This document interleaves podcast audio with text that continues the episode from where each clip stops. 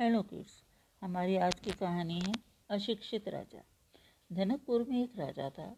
उसे पढ़ने लिखने का बहुत शौक था, पर प्रजा की सेवा करते करते उसे कभी पढ़ने का समय नहीं मिला।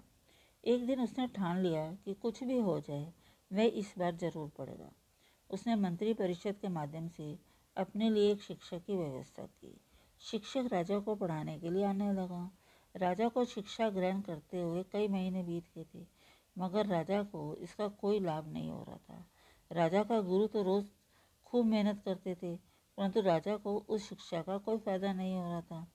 राजा बड़ा परेशान होने लगा। उसके कुछ समझ में नहीं आ रहा था। गुरु की प्रतिभा योग्यता पर सवाल उठाना भी गलत था, क्योंकि वह तो बहुत ही एक प्रसिद्ध और पढ़ाने लिखा पढ़ाने लिखाने में योग्य गुरु थे।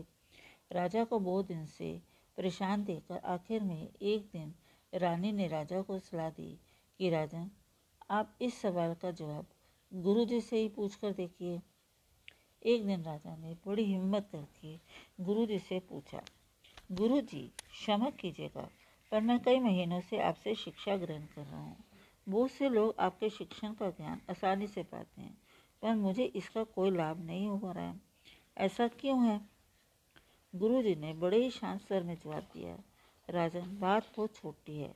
परंतु आप अपने बड़े होने के अहंकार के कारण इसे समझ नहीं पा रहे हैं।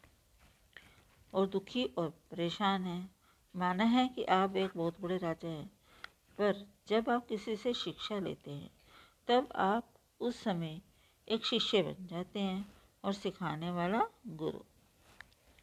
गुरु का स्थान हमेशा ऊँचा होना चाहिए, परंतु आप स्वयं ऊँचे सिंहासन पर बैठते हैं और मुझे अपने से नीचे के सिंहासन पर बैठ, आसन पर बैठाते हैं?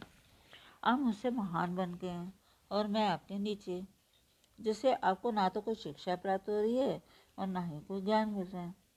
राजा की समझ में सारी बात आ गई और उसने तुरंत अपनी गलती को स्वीकारा और गुरुवर से उच्च शिक्षा प्राप्त की।